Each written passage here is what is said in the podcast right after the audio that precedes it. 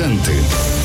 Смертельна недуга майже 20 життів на Львівщині щороку забирає меланома. Людей просять звертати увагу на зміни родимок на тілі. Якщо побачили щось дивне, одразу зверніться до лікаря. Найчастіша хвороба проявляється на спині, ногах, руках та обличчі, а ще на стопах та долонях. Тему продовжать наші журналісти.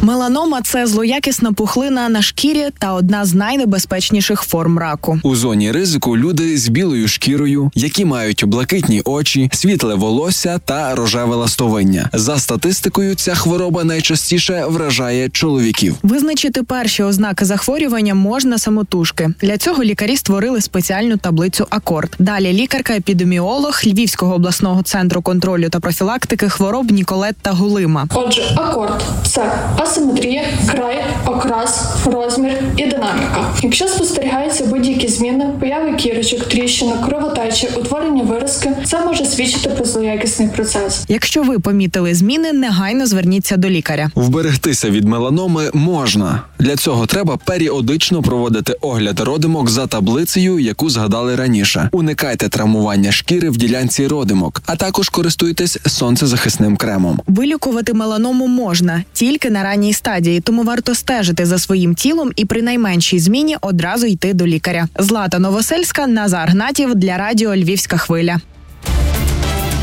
Акценти.